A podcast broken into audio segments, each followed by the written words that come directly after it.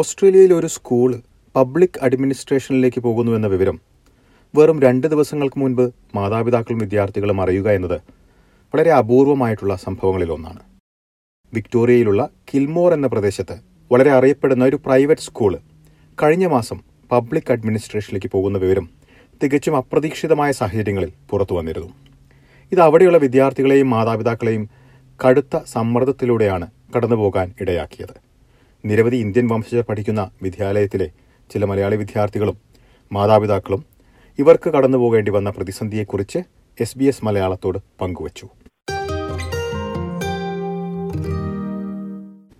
ഞങ്ങൾക്ക് ഈ വാർത്ത ഞങ്ങളെ അറിയിച്ചത് ഫോർമലി അറിയിച്ചത് ട്വന്റി എയ്ത്ത് രാവിലെ ഒരു ഇമെയിലിൽ കൂടെയാണ്. അതായത് ഒരു തേഴ്സ്ഡേ പക്ഷേ ഞങ്ങൾ വെനസ്ഡേ വൈകിട്ട് ബാക്കിയുള്ള ക്ലാസ്സിലെ കുട്ടികളുടെ മാതാപിതാക്കളിൽ നിന്നും ഇങ്ങനെ സ്കൂളിന്റെ അഡ്മിനിസ്ട്രേഷനിലേക്ക് സ്കൂൾ പോവുകയാണെന്നുള്ള വിവരം ഞങ്ങൾ അറിഞ്ഞിരുന്നു.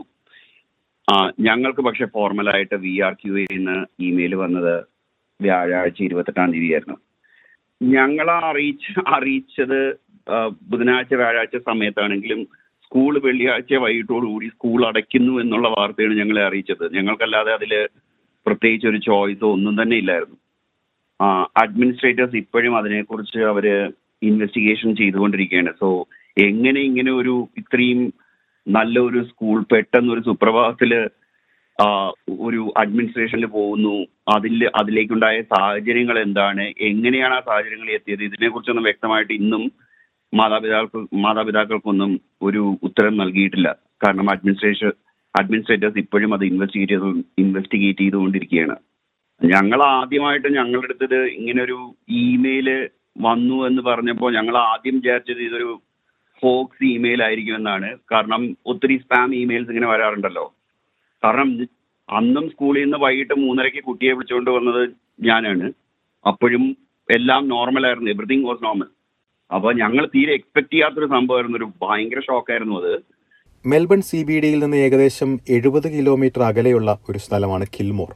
ഇവിടെയുള്ള കോൾമോണ്ട് സ്കൂളിലെ നാലാം ഗ്രേഡിൽ പഠിക്കുന്ന വിദ്യാർത്ഥിയുടെ പിതാവ് ബ്രിജേഷ് രാധാകൃഷ്ണനാണ് അപ്രതീക്ഷിത സാഹചര്യങ്ങളിൽ സ്കൂൾ അടച്ചത് മൂലം നേരിടേണ്ടി വന്ന പ്രതിസന്ധിയെക്കുറിച്ച് വിവരിച്ചത്. വിദ്യാർത്ഥികൾക്കും മാതാപിതാക്കൾക്കും നേരിടേണ്ടി വന്ന പ്രതിസന്ധിയെക്കുറിച്ച് മാതാവ് സ്മിതയും വിവരിച്ചു. അവ- അവർ ജസ്റ്റ് വോളണ്ടറി അഡ്മിനിസ്ട്രേഷനിൽ പോകുന്നു. കുറച്ച് ഫോർ മില്യൺ ഡോളേഴ്സിന്റെ എന്തോ കുറവുണ്ട്. അതുകൊണ്ട് അഡ്മിനിസ്ട്രേഷന് പോകുന്നു എന്നുള്ളത് മാത്രമാണ് ഞങ്ങൾക്ക് അറിഞ്ഞ വിവരം. കൂടുതൽ ഡീറ്റെയിൽസ് ഒന്നും ഞങ്ങൾക്ക് കിട്ടിയിട്ടില്ലായിരുന്നു. ഓ ഇതൊരു ഭയങ്കരമായിട്ടുള്ള ഒരു പാനിക് സിറ്റുവേഷൻ ആയിരുന്നു. ഏത് സ്കൂളിൽ അഡ്മിഷൻ കിട്ടും? കോണ്ടാക്ട് ചെയ്ത സ്കൂളുകളിൽ ഒന്നും അഡ്മിഷൻ ഇല്ല. ടി കെ എസിനായിട്ട് കമ്പയർ ചെയ്യാൻ പറ്റുന്ന ഒരു സ്കൂളുകളൊന്നും ഇവിടെ അടുത്തൊന്നും ഇല്ല. ഇപ്പൊ ഞങ്ങൾക്ക് കിട്ടിയ സ്കൂളുകളെല്ലാം seventy eighty kilometres away from ഞങ്ങളുടെ വീട്ടിൽ നിന്നായിരുന്നു ഇപ്പൊ ഞങ്ങൾ ചൂസ് ചെയ്ത സ്കൂൾ എയ്റ്റി ഫോർ കിലോമീറ്റർ ഏഹ്, ഉള്ളത്. ഇപ്പൊ അതിനെങ്ങനെ മാറും എങ്ങനെ എന്തൊക്കെ ചെയ്യും എന്നുള്ളതൊക്കെ ഇങ്ങനെ നോക്കിക്കൊണ്ടിരിക്കുകയാണ്. ഒരു സുപ്രഭാതത്തിൽ ഇനി ഈ സ്കൂളിലല്ല മറ്റൊരു സ്കൂളിലേക്ക് പോകേണ്ടി വരും എന്നുള്ള വാർത്ത കേട്ട മാതാപിതാക്കളുടെയും വിദ്യാർത്ഥികളുടെയും സാഹചര്യമാണ് നമ്മൾ പരിശോധിക്കുന്നത്. കഴിഞ്ഞ മാസം വിക്ടോറിയയിലെ കിൽമോറിലുള്ള പ്രൈവറ്റ് സ്കൂൾ പബ്ലിക് അഡ്മിനിസ്ട്രേഷനിലേക്ക് പോയതിന് പിന്നാലെ നിരവധി പേരാണ് പ്രതിസന്ധിയിലായത്. അല്പം മുൻപ് മാതാപിതാക്കളാണ് സാഹചര്യം വിവരിച്ചത്. ഇവിടെ പഠിച്ചിരുന്ന മലയാളി വിദ്യാർത്ഥികൾ തന്നെ അവർ കടന്നുപോയ സാഹചര്യത്തെക്കുറിച്ച് വിവരിക്കുന്നു. അഞ്ചാം ഗ്രേഡുകാരനായ ജയദേവ് രാജീവ്. ഞാനും അമ്മയും കാറിന് വീട്ടിലെത്തുമ്പോ അച്ഛൻ വിളിച്ച് പറയാ സ്കൂൾ എന്തോ പറ്റിയിട്ടുണ്ട്. അപ്പൊ വീട്ടിലെത്തിയപ്പോ എനിക്ക് സോക്കർ ട്രെയിനിങ് ഉണ്ട്. അതിനൊക്കെ പോണേക്ക് മുമ്പേ ഫ്രണ്ട് എന്റെ ഫ്രണ്ട്സൊക്കെ മെസ്സേജ് ചെയ്തിട്ട് പറയാ സ്കൂൾ ക്ലോസ് ചെയ്യാം സ്കൂൾ ക്ലോസ് ചെയ്യാന്നിട്ട് അച്ഛനും പറഞ്ഞു.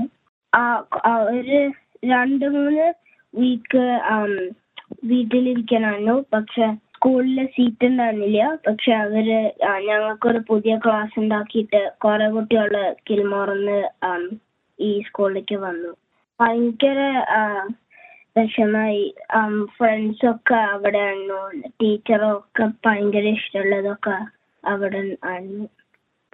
പുതിയ സ്കൂൾ ഞാൻ കിൽമോളിലേക്ക് വരണേക്കാൾ മുമ്പ് ഈ സ്കൂളായിരുന്നു അതുകൊണ്ട് ചില ഫ്രണ്ട്സ് ഒക്കെ ഓൾറെഡി ഉണ്ട്.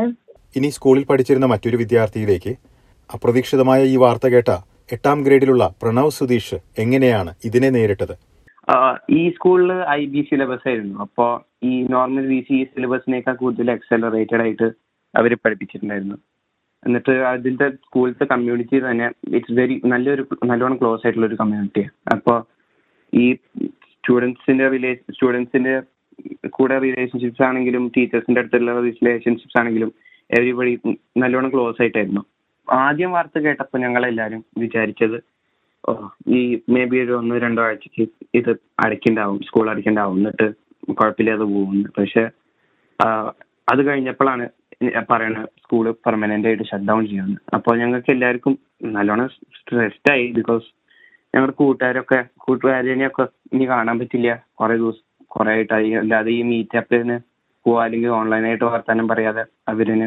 ഞങ്ങളുടെ ടീച്ചേഴ്സും ഞങ്ങളുടെ ടീച്ചേഴ്സിന്റെ കൂടെ എല്ലാവരും നല്ലോണം ക്ലോസ് ആയിരുന്നു. എന്നിട്ട് ടീച്ചേഴ്സിനെ മെജോറിറ്റി ഓഫ് ദ ടീച്ചേഴ്സിനെ എല്ലാവർക്കും നല്ല ഇഷ്ടമായിരുന്നു അപ്പോൾ അതും പോകുന്നുണ്ടെന്ന് അലോങ് വിത്ത് ഞങ്ങളുടെ syllabus I B syllabus most of the ഈ മെജോറിറ്റി കുട്ടികളൊക്കെ ഈ ഐ ബി സിലബസ് ആയതുകൊണ്ട് പന്ത്രണ്ടാം ക്ലാസ് വരെ കിൽമോറിലേക്ക് നിൽക്കാൻ പോയായിരുന്നു. സ്കൂൾ അടയാൻ അടയ്ക്കാൻ പോവാണെന്ന് അറിഞ്ഞപ്പോൾ സിലബസും ചേഞ്ച് ചെയ്യണമെന്ന് ഉള്ള നല്ലോണം ഷോക്ക് ഉണ്ട് ഷോക്കായിരുന്നു എല്ലാവർക്കും ഇപ്പോൾ ഞാൻ ഐവൻഹോ ഗ്രാമറിലാണ് ഞാൻ പഠിക്കുന്നത്. കിൽമോറിലേക്ക് മാറിയതിന് മുമ്പേ ഞാൻ ഐവൻഹോയിലായിരുന്നു അപ്പോൾ ഞാൻ തിരിച്ച് അങ്ങോട്ട് പോയത്.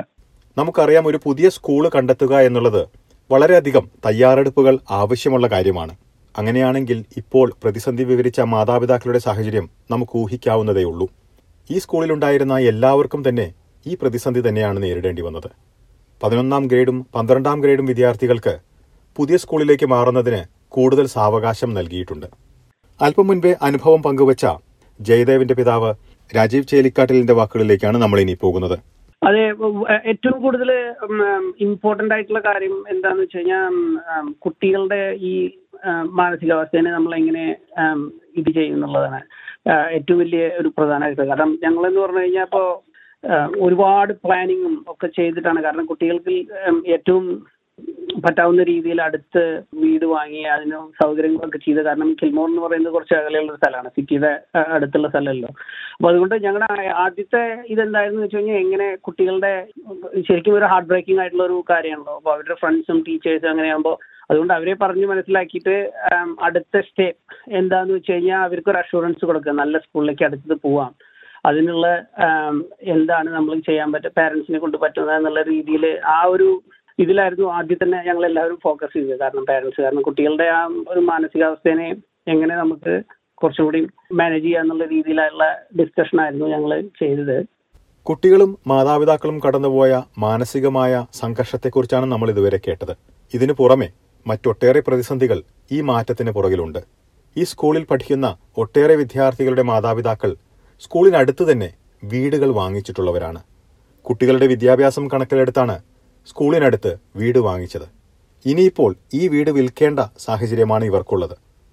ഇപ്പോഴും ഞങ്ങൾക്ക് അവിടെ ഒരു പെർമനന്റ് ബേസ് വേണം സ്കൂളിന്റെ അടുത്ത് വീണ്ടും.